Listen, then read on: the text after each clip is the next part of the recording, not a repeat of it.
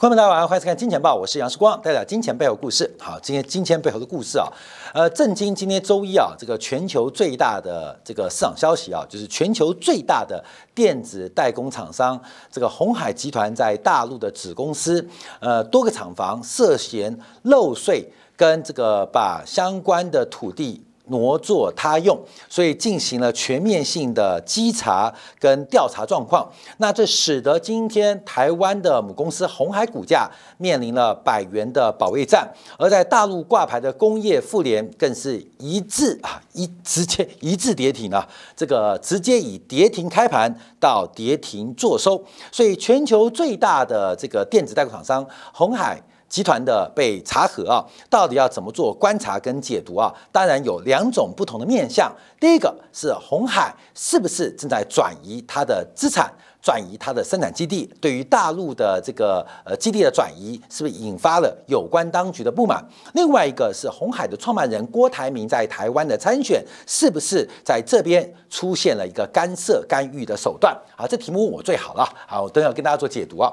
好，这个主要新闻啊，就在这个周末啊，这个《环球时报》很特别哦，由《环球时报》独家揭露了富士康在广东在江苏等地的重点企业遭到进行税务的查缉，那自然资源部门也针对富士康在河南跟湖北等地的企业用地进行了现场的一个调查。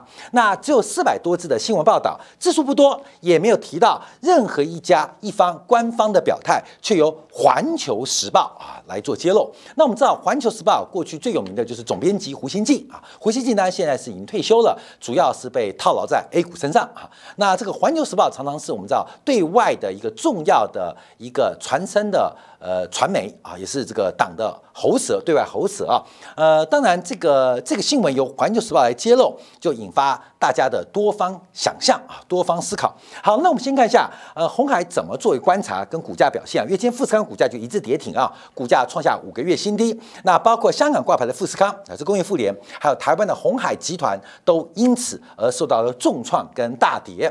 好，第一个我们先看到这个富士康被查税查地啊，由郭台铭的办公室发言人啊，土条啊，黄世修啊，因为黄世修大家叫土条哥啊，在今天受访指出啊，那郭台铭在4年前就已经交出了经营权，那甚至已经退出了董监席位，所以这个相关查核消息啊，要交由鸿海集团的公关发言社公关办公室来进行一个发言，就不要问他啊，不要问他。那我当然跟世修很熟啊，今天没有跟他查证，但我相信这个事情啊，他们已经心知肚明啊。好，我们看最新的民调发展，这是台湾民意基金会所做的一个观察，在最近啊，在整个反绿啊这个民进党下架大联盟当中啊，其出现了3足砥砺，而且互相拉扯动作。目前郭台铭的民调是12.4%，是位居蓝军的第2名啊，蓝军第2名泛蓝嘛，就是第1名是侯友宜，第2名就是郭台铭。这是2024年台湾的大选啊。台湾大学，请问大家四年前台湾蓝军的第2名是谁？大家有印象吗？4年前台湾的大选，蓝军的民调第2名是谁？大家可能不记得了。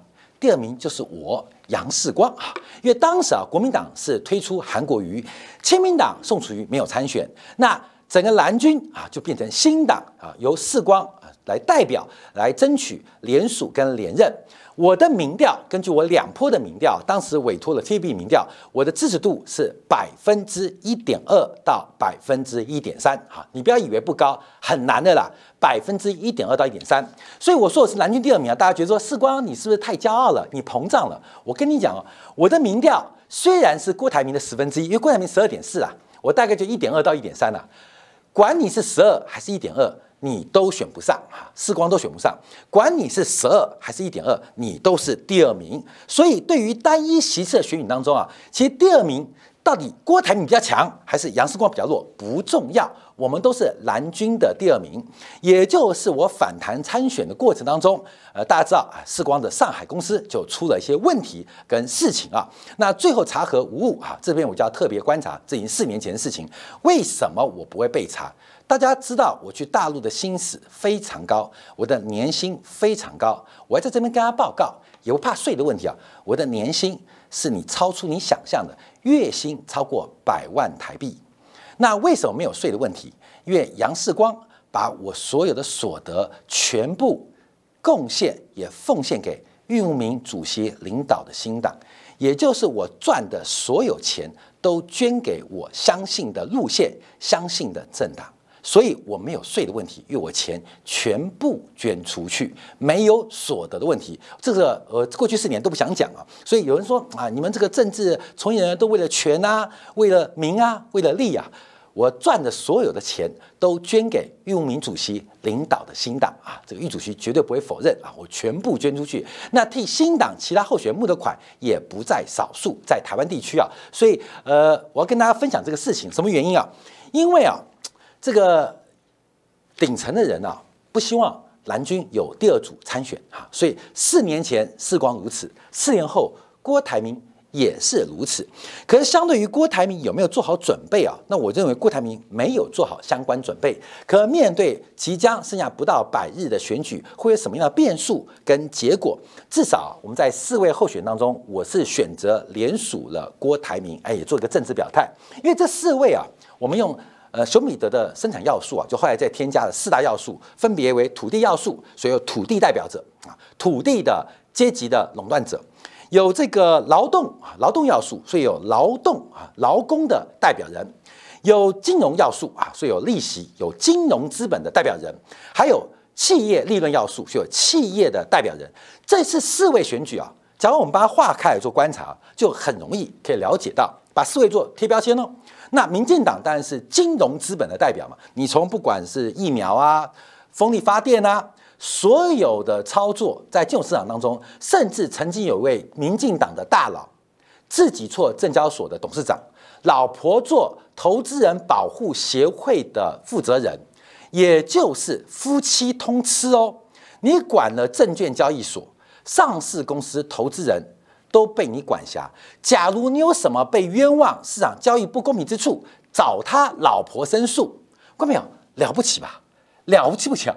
全世界第一个夫妻档，一个做球员，一个做裁判，这个操作非常恐怖啊！那从风力发电疫苗当中，所以这个金融资本的代表者，大概就是民进党啦啊！民进党。那另外，国民党不要讲，国民党就是土地要素的代表人嘛。这个土地的垄断啊，这个温宅区开发，所以它有土地要素代表人。所以为什么受到年轻人的唾弃？那剩下2个、啊，当然企业代表家就是郭台铭嘛。那从这个柯文哲观察，他就属于劳动代表嘛，所以为什么年轻人都爱他？因为他搞的就是阶级对争嘛，就是无产阶级革命嘛。所以我们在选择4位代表当中，我跟大家分享这种主观判断：一个是资产阶级革命，叫做郭台铭；一个叫做无产阶级革命，叫做这个柯文哲。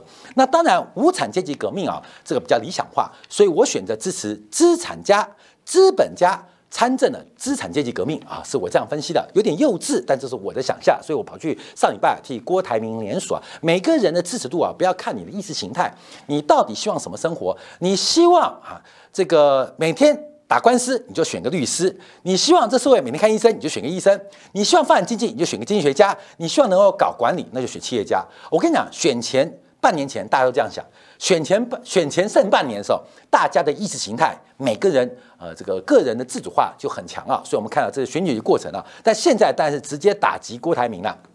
郭台铭这个给他一个敲山震虎，所以由《环球时报》来发表这新闻，感觉干涉台湾的选举的过程，这个态度就很明显了啊，就很明显，因为没有人或很少人会跟自己的财产过不去啊，除了世光啊，自己是跟自己的赚的钱收入过不去啊，我收入非常高，我不客气来讲，收入那时候《经济日报》采访我就说，这个大陆就像是一个野生的这个非洲啊，我们这个从动物园养大的，我们就要去闯一闯，那我真的闯出成绩，但我也把我的所得捐给了郁慕明主席领导的新党啊，这个不是多少的问题，是我全捐，所以我了不起啊。那郭台铭也花了不少钱呐，所以我们看到最近啊，像今天的新闻就是，大家看新闻啊，今天不传出他一个什么幕僚，一个什么地方的庄脚啊，因为收集个资，所以涉及违法行为，哇，减掉大规模调查。这个是从底层往上看法，加从顶层往下，这是郭台铭下的 KPI 下得太严了。譬如我发给每个庄脚、每个联署站500万，你必须帮我联署5000张。那有的人没有办法联署，就开始买联署书。就开始买联署书。世光联署的时候，也有人兜售联署书哦。我跟你讲，所以有的人啊，基本上因为郭台铭治军很严格嘛，钱下去了，指标下去了，做不到怎么办？那就买的啊，这一买就买出问题来了。所以怎么收集身份证来签名的啊？所以抓出问题啊。那你要知道，这是一个 KPI 的执行问题。所以从底层往上是种买票行为，从顶层往下，郭台铭需要买吗？他只要下出 KPI 跟发出钱，基本上完成。但我们第二个观察啊，就是目前看到这个变化跟发展。从政治解读，我就分享到这边，跟大家做观察。其实大陆对台湾的选举是非常关心，甚至过度关心，而这种关心的结果会导致选举结果倾向北京的这个喜好，通常不会，只会让更多在两岸努力奔走，而不是做生意人感到更为的犹疑，更为的谨慎啊，这是目前的结果。所以郭台铭这一次啊，这个被调查，第一个我们从政治的解读完了。但我们现在讲，假如不是这种解读，假如不是这解读，而是整个郭台铭的领导的鸿海集团在大陆真的有逃税漏税或一座土地他用的一个非法行为，那这个冲击就会非常大咯。为什么大？我们先讲背景啊。为什么这是个国际新闻？因为我们到全球前50大电子专业代工厂商的营收排名观察，鸿海富士康集团一直是世界第一，而且总营收在2022年高达了2224亿美金，遥遥领先第二大的和硕442美金，高达有5倍之多。那这一次调查，和硕童子贤就是当年太阳花反中运动最大的支持者，他幸好在过去一年跑掉了，所以童子贤就笑郭台铭，谁叫你不跑啊？所以和硕啊没有被调查哦，因为和硕很聪明的，在过去一年捞完大陆同胞的利润啊，分享到中国增长红利之后跑了，把自己的这些工厂公司啊订单都卖给了，应该是立讯吧啊，都卖给立讯了。所以包括伟创也在减产，也在卖厂。所以这个事情啊，给很多的台商带来很大的震撼。这个台气联的这个负责人啊，李会长，世光也算蛮手到，马上来安抚所有的台商，不要太担心啊。那更重要的是不要难过啊！为什么难过？因为所有爱中国、认为自己是中国人的，基本上留在中国的，不客气来讲，等死。相反的啊，这个一边一国的和硕啊，甚至我讲伟创，他们跑得很快，得到了奖励，这就是现状。我看底下小粉红因为骂我了，但我告诉你，就是现状。你没有参与过两岸的事务，你不知道这些为两岸奔走的人有多难过啊，有多痛苦。反而是那些掮客赚到大钱了。所以第一个我这样解读，那这影响很大哦，因为国际都知道鸿海富士康集团啊，鸿海富士康集团，甚至我们看中国最大像比亚迪啊，比亚迪的这个业务啊，在鸿海面前就是小朋友，连1/10都没有。所以说富士康倒下，中国的代工厂商能不能分享到一些甜头？大概有机会喝到汤啊，大概有机会啃到一些骨头屑，肉是吃不到的。所以富士康的震撼教育到底影响多大？好，那我们看国际观点来讲啊，因为2023年 Fortune 世界500强按照营收排名啊，鸿海富士康是全球第27大。也是全球500强当中以电子制造业当中最大的企业。这是全球也叫华人之光啊，所以按照2023年最新的营收排名啊，包括了理解销售收益率、包括资产收益率等等排名，以营收做观察，它是全球第27大，也是世界第一大。我们再往下观察，那鸿海集团更是连续2年是中国外资100强的第1名。那这个外资100强是由胡润中国进行外商统治，包括港澳台商的一个统计啊，从这个销售额跟员工数量2个维度来进行评分。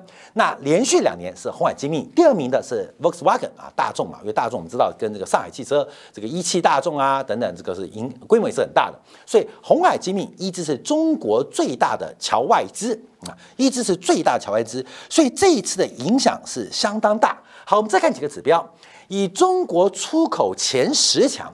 出口企业前10强，前10名鸿海集团占据了第1名、第四名跟第五名，所以前十名它占据了前三。那另外包括了像和硕、伟创啊，这个跑得非常快。哎，这关键哦，所以我们看到像宏达电、宏基，你先不要管产品竞争力哦，本来他们应该有个母国市场，宏基在大陆去的很早，为什么没有在大陆这个长大？我跟大家举个故事啊，统一大战康师傅，鼎新集团啊，早期在台湾啊，就是做一些废油加工的。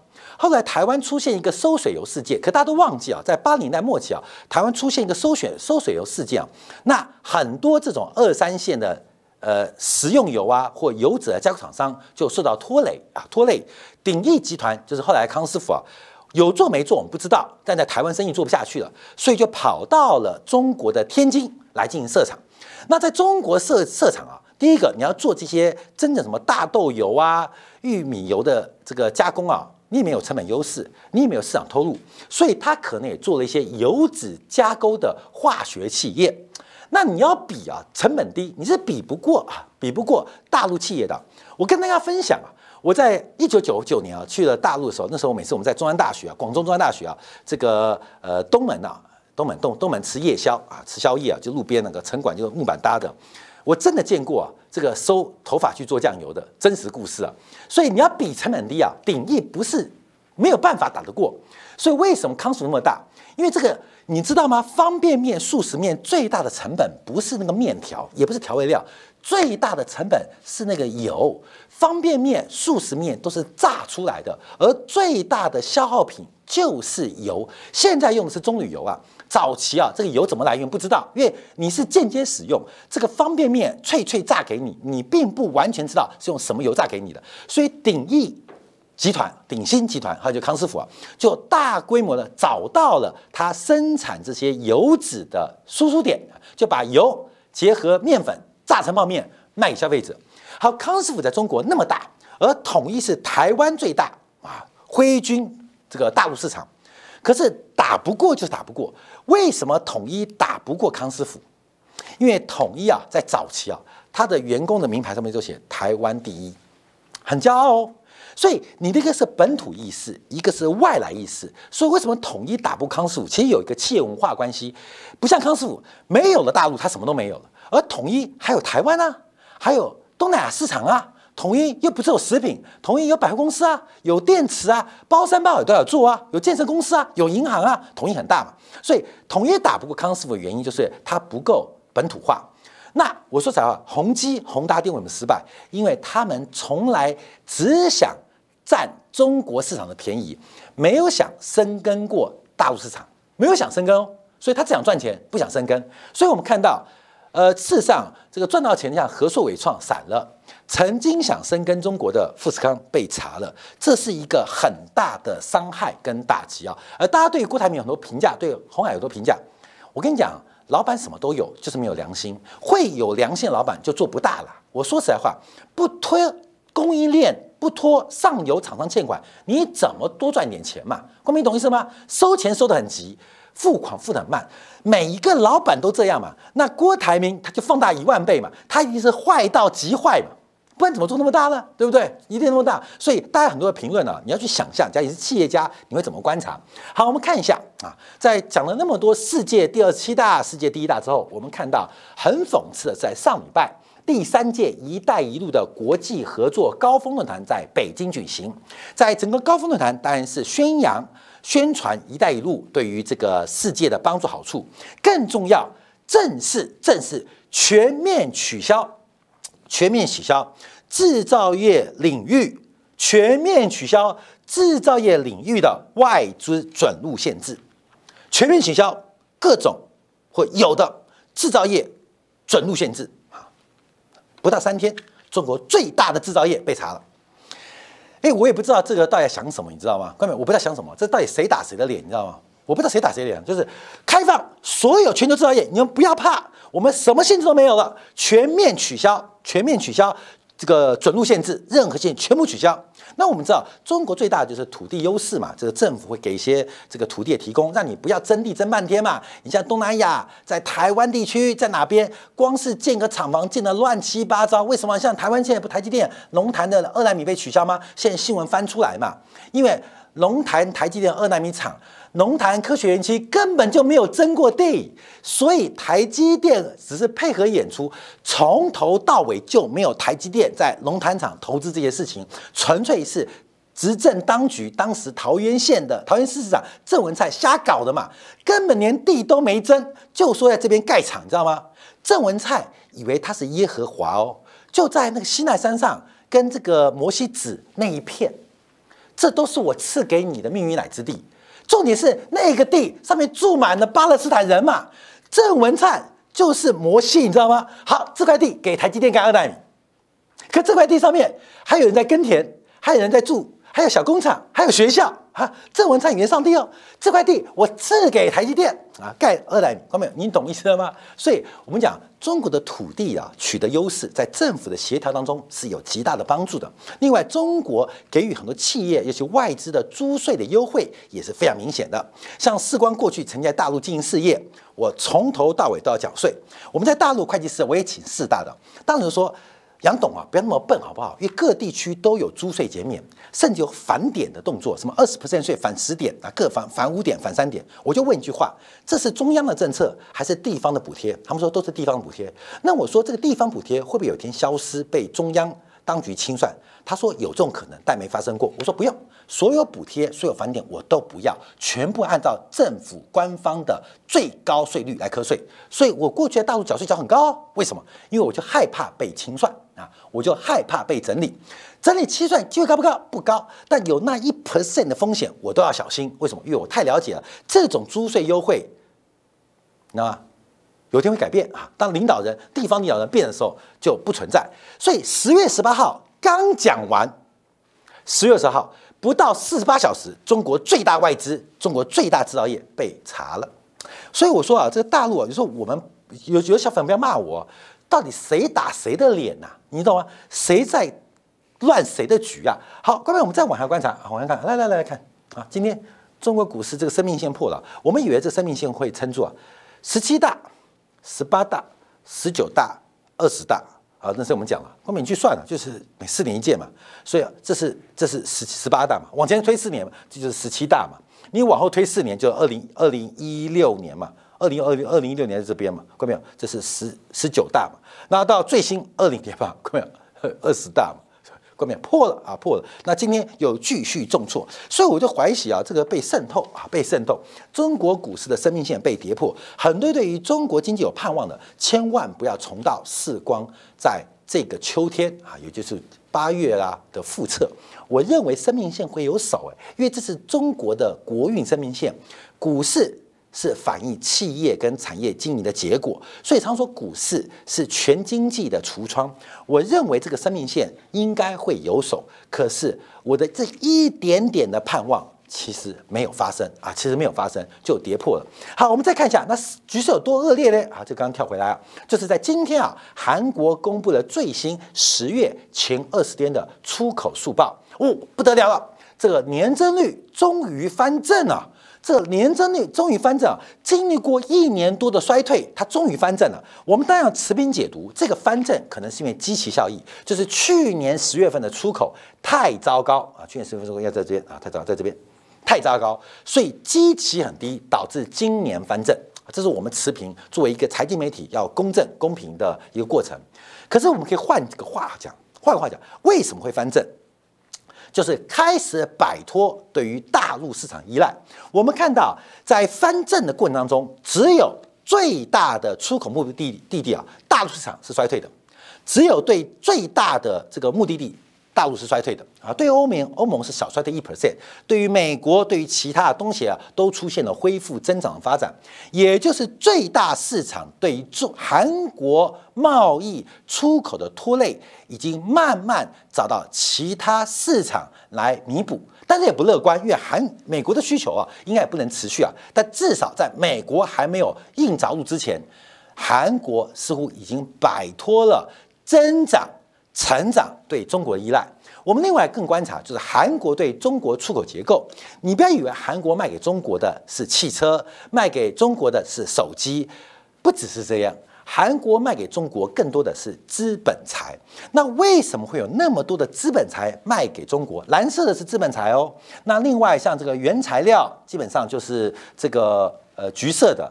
那消费品，你看到的消费品啊，3星手机啊，基本上是灰色这一块。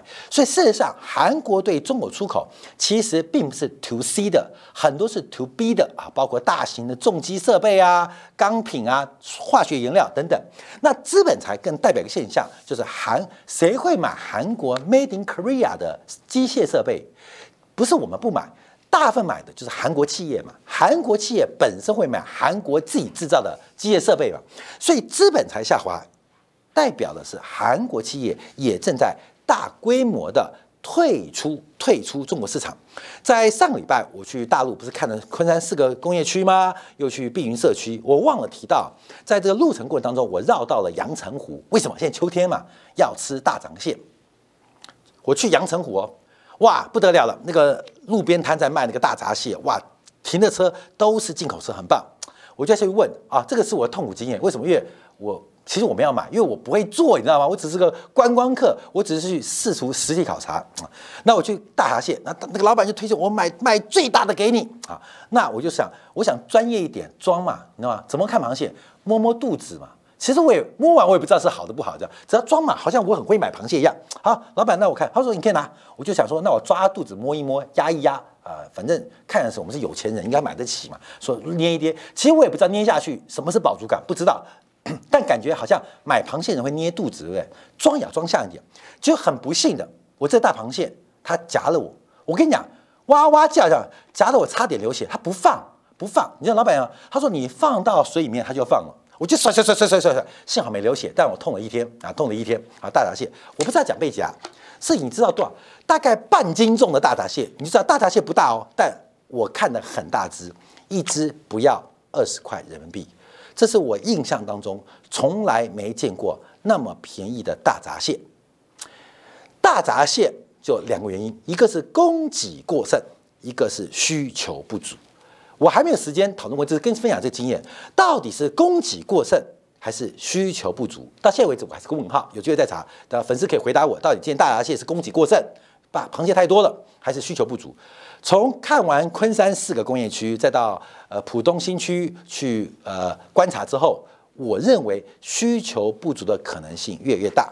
那这个问题就结合富士康，结合韩国出口，结合一带一路对于外资的全面的管制取消，欢迎外资来，48小时马上打脸论坛，约中国最大的外资，中国最大的制造业外资被彻底的稽查。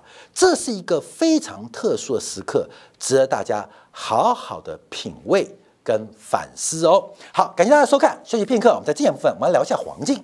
黄金真的很凶啊！刚刚啊，美国国债10年期国债殖利率又站上 5% 了，可是黄金纹风不动。黄金跟利率的负相关怎么在过去8天当中完全消失，甚至黄金跟国债利率出现了正相关？这跟美元跟石油摆脱负相关转为正相关，到底有什么样的意义跟价值？而黄金下一波要怎么发展？休息片刻，在今天的部分为大家做进一步的观察跟解读。